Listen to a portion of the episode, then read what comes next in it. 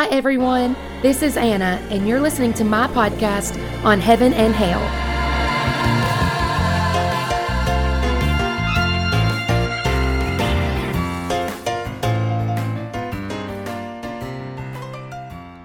Welcome, everybody, back to another episode of the Sunday Recap. I'm so thankful that you're here and just so thankful that you're listening today. It's a big week. This is Holy Week, as some people refer to it.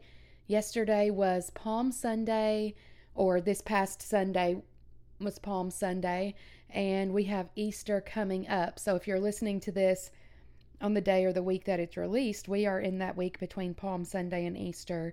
I mean, if you listen to it later, we're in that week. I'm recording it in that week between Palm Sunday and Easter. So um, that's what we're going to talk about.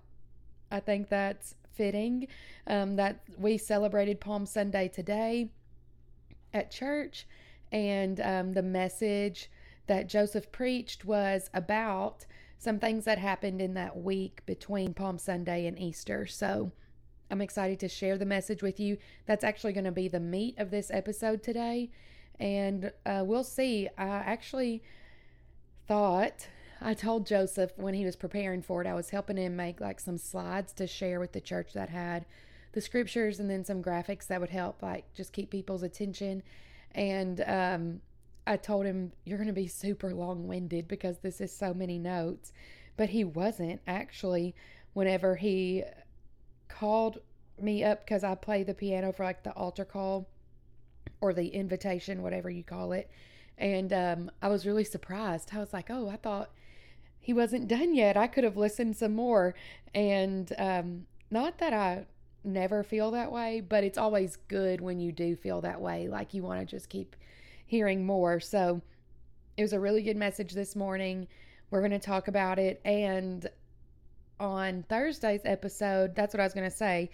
I don't know how this is going to go, but on Thursday's episode, we're either going to be continuing this conversation. This could be a part one or part two um, or we're going to just talk some more about what um, the scripture tells us about that first resurrection uh, Sunday. Um, we'll look at some scripture there and we'll talk about just the the importance of this week and why we celebrate just what Jesus did for us and that's the most it's literally the most important thing we could ever talk about on this podcast and um, I'm honored that I get to share with you guys about it. Um, I think I've told you on a few other podcasts that our church has been reading the book of Luke together, and we used a plan on the YouVersion Bible app. And so we read like a chapter each day, and then it had a little recap or a devotion that went along with it. And it was a pastor, and I can't remember his name now, but it was just like an audio recording of him talking about each chapter. And on um, in the chapters of Luke where it talks about the crucifixion, so it would be around like chapter 22, 23, 24. When he recapped it, he said, I don't even feel worthy to talk about this. I don't feel like how I share the story of what Jesus did on the cross, I don't feel like I could ever do it justice, but I feel like I have to. And I very much felt that coming into this week. Um, not necessarily for this Sunday recap episode, but definitely for Thursday's episode, it being um, the week leading up to Easter, I feel like I have to talk about it. I also feel like I'll never be able to do it justice. So, you guys tune in. I'm going to present it just in the best way that I know how um, and in my style. And um, I'm looking forward to that. But back to this Sunday, the Sunday recap, Joseph taught on, well, let me back up. So I'll just tell you a little bit about uh, the service. Uh, my brother in law, JJ, is back home from South Africa from his mission trip. Uh, they, I haven't gotten to hear all the stories yet. He just got home on Thursday, but I know that they baptized 44 people in the name of Jesus while they were over there. And that is just such uh, great news. And I'm just thinking about the scripture in heaven, how the heavens rejoice, how the angels rejoice when one sinner comes to repentance. And I know there's great celebration in heaven on the day all those people were baptized and we were celebrating here as well. So he showed us some pictures from his trip and that was awesome. We had um we had a good worship set we did. I thank God by Maverick City and then we sang Gratitude, which it was our first time to sing that song. I know it's been out for a while, but and it's I love it. It's just so good. And uh but we sang it for the first time at our church this morning. And then we sang Great Are You Lord and into the chorus of How Great Thou Art. I love, this is just my personal opinion, but um, I love it when we can mix like the new songs with some of the older hymns as well. I think it's appropriate. I think it reaches everyone who's listening and worshiping with us. Um, some of those older songs are just so good, and some of the newer songs are just so good too. And we sang some of the best. Well, I don't want to say best, some of my favorites this morning. We also had, I want to share this, um, Wednesday night at church. We had um, some people out. It's spring break time around here. So some of our musicians and singers were out on Wednesday night. And so I asked two of the kids to help me sing. And we sang a song that our kids' choir normally sings, but the whole kids' choir wasn't there either. So it was just two of them sang with me. Uh, we sang My Jesus by Anne Wilson, and they did so good. This morning we had a spot in the service for a special, and I asked them if they wanted to sing again, and they were just so they were so so good, and I just want to say that um, I've been singing in church for a long time, and I was actually their age, four, five years old, three, four, five, when I started singing in church. And it's one of the things that has kept me, that's kept me close to God all these years. And one thing I love about our church, um, when the kids get up there to sing, of course, you know, people will take videos and pictures and stuff, but our church is really good. Um, they worship when the kids are up there singing because we know that no matter what age you are, how young or how old, um, when we sing to the Lord, it's a it's an act of worship, of praise and worship, and it's just really it was really sweet. And this morning the kids were up there singing and they were raising their hands to worship while they were singing. And it was just it was awesome. And it just gives me so much hope for the church and for uh, the future. When each of us was born yeah i think about the story of esther there's the you know the most quotable verse from the book of esther is perhaps you were created for such a time as this and when god creates each and every one of us it's for such a time as this. He puts us in the right time, in the right place for a reason. And I think about the world that these kids are going to have to grow up in. And I, it gets me choked up. I'm a I'm a school teacher, and I see a lot, and I hear a lot, and I know. Um, and if you want to, if you want to sneak peek into, you know, just like what's going on in the world, of course you could turn on the news or you can watch um, the movies and and see what's on social media.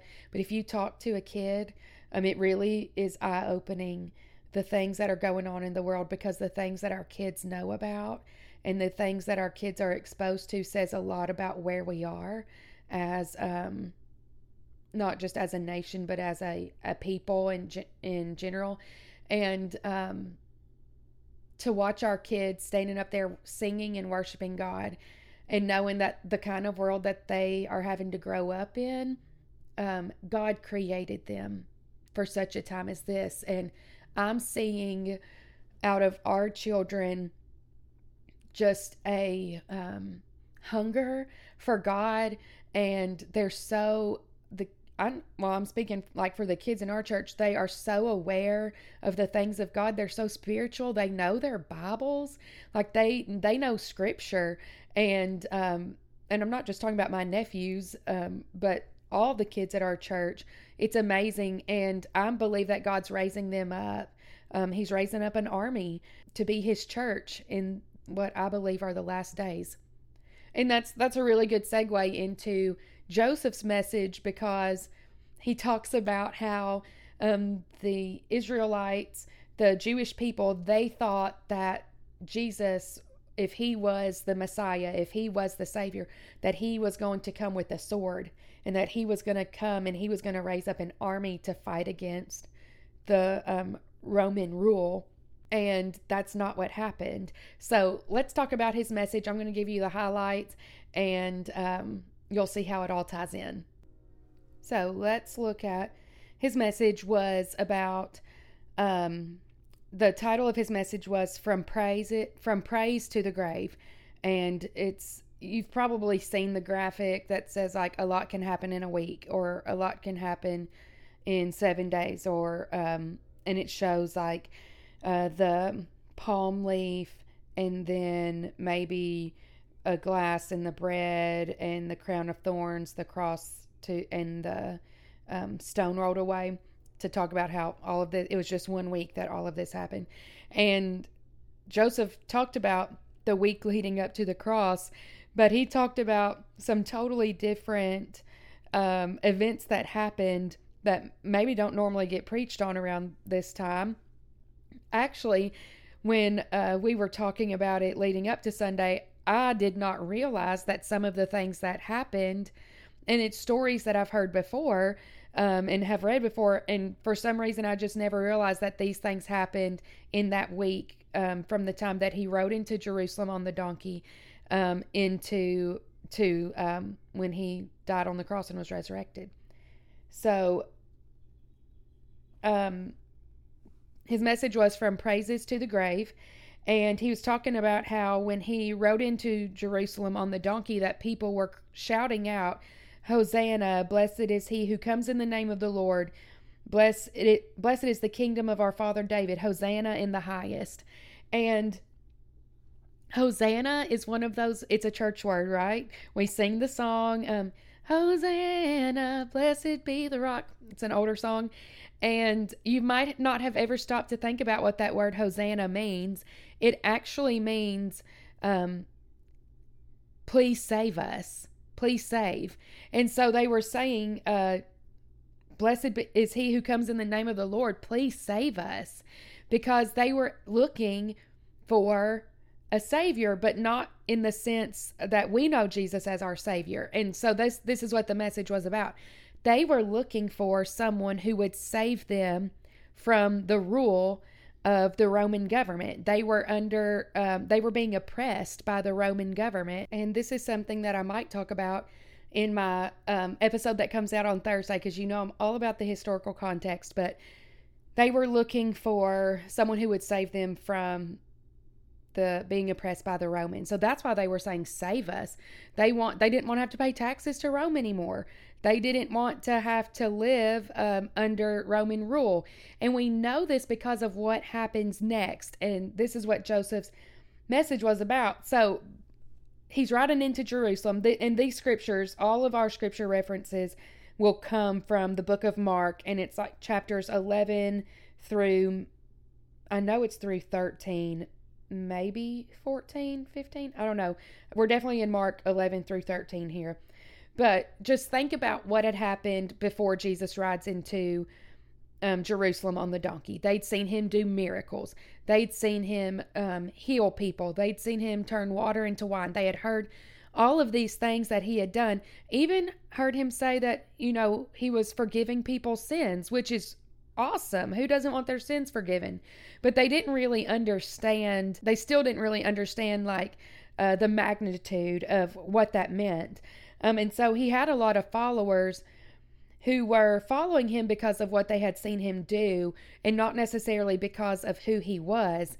And we see that because of what happens next when he goes into the temple. And Joseph made the very, very convicting point today that so many of us are still uh, that way, have that same attitude that we follow Jesus because of what he can do for us. And we're saying, please save us please and we're not talking about from our sin. We're saying please save us you know because we're in financial distress or please save us because we need a healing for for our body. But then when things don't go the way we want them to when he doesn't work it out the way that we want him to work it out by the end eh, because this is what happened in scripture they're they're saying hosanna but just a few days later they're saying crucify him. And we do that today. We call on God to save us in our situation whatever it is but then when it doesn't work out the way that we want it to we're saying crucify him you know what what do we need Jesus for. He's not he's not helped us. He hasn't done what we want him to do. And that's just maybe harsh but so convicting. Um but we see that they they really believed that he was going to deliver them from the Roman rule. And they had a good reason. Um in the prophets, Zechariah especially prophesied that he would that Jesus would come that a savior would come and that he would come with an army, that he would come riding on a war horse, you know, not necessarily a donkey. And um, I think that he will. That's my belief, is that that's still yet to come. And they didn't understand that either. But um, what we see that happens next after he arrives in Jerusalem, let's look at the scripture, um, is that he goes into the temple and it's in Mark chapter 11, verse 15 says that he came into the temple and he began to drive out those who sold and those who bought in the temple. And he overturned the tables of the money changer and the seats of those who sold pigeons. And he says, let's see, I'm going to read verse 17.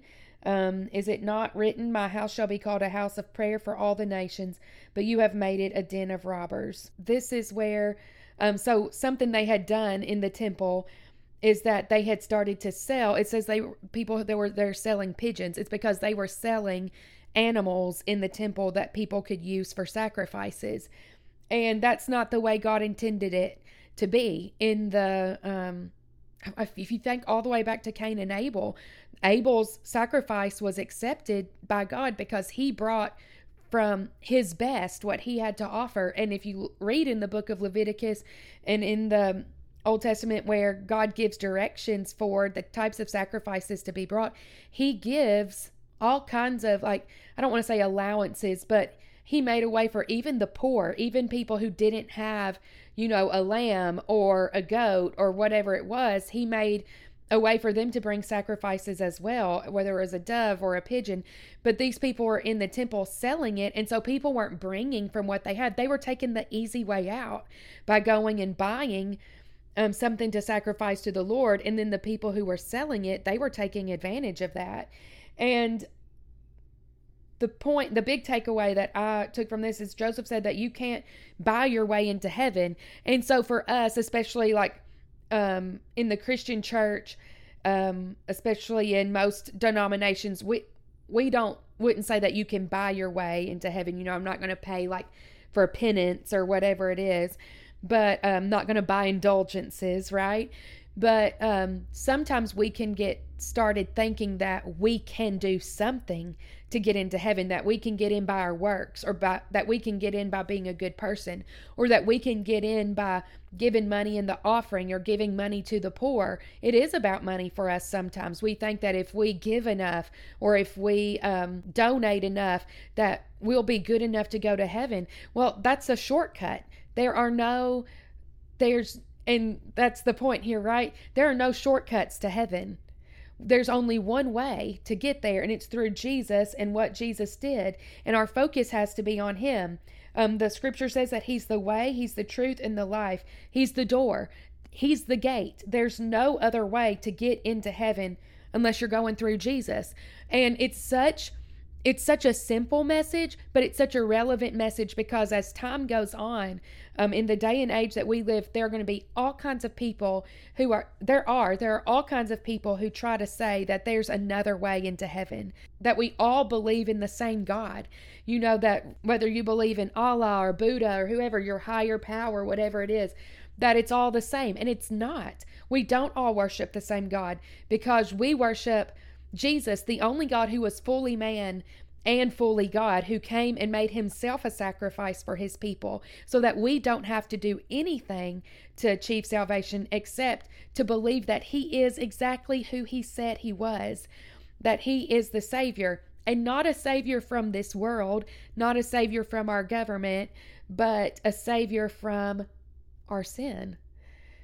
And um, I just thought that was so powerful. There are no shortcuts to heaven. There's nothing you can do. And so if you're a control freak uh, like me, uh, maybe that's hard to accept that even my best isn't good enough to get me to heaven. There's nothing I'll ever be able to do to get me there. But maybe um, it's a relief to you. Um, it should be a relief to all of us because we're all going to fail and we're all going to mess up. But if we know that we um, that we know Jesus, that we've believed that He is God, and that we've been baptized in His name, and that He lives, He dwells on the inside of us, then we know that um, we get to be with Him someday. And y'all, that was just the first point of Joseph's message this morning. And I told him that he was going to be long winded, and I'm being even more long winded than him. So let's talk about um, the next part. Actually, there's really just, hmm, I've got a lot of notes. Okay, I'm going to talk about one more part, and if I don't finish it, I'm going to, I will come back to this in uh, Thursday's episode. The next thing that we talked about was probably my favorite part of this whole message and I have never thought about this before. I've never I understood it in this way before. And it's in Mark chapter 12 starting with verse 13 and this is where they ask him about paying taxes. And um let's see. He says verse 15 says, But knowing their hypocrisy, he said to them, why put me to the test? Bring me a denarius and let me look at it. So they bring him this coin, and he says, Whose image is on this coin? And they said, Caesar's. And he says, Then give to Caesar the things that are Caesar's, and to God the things that are God's. And they marveled at him. So remember, they wanted someone to deliver them from Roman rule. They don't want to pay taxes to Rome anymore. They're trying, and so they're trying to trap him. They're trying to get him to say you don't have to pay taxes because then they can get him for like trying to rise up against the Roman government. And that's a way that they could get him arrested, which he'll get arrested eventually, but this is not the time. And he tells them whosever image is on the coin, that's who you should give it to. And then he says, and to God, the things that are God's. And Joseph talked a lot about how God, Jesus he he he doesn't care about government, right? He's we we do. We get wrapped up in politics and all of this and Jesus this is Joseph's statement was that he wasn't a Democrat or a Republican. He, you know, those things didn't even exist then, those groups. And we get really wrapped up in that. But Jesus, he says, render to Caesar the things that are Caesar's and to God the things that are God's. And this was the part that really got me. Where is God's image?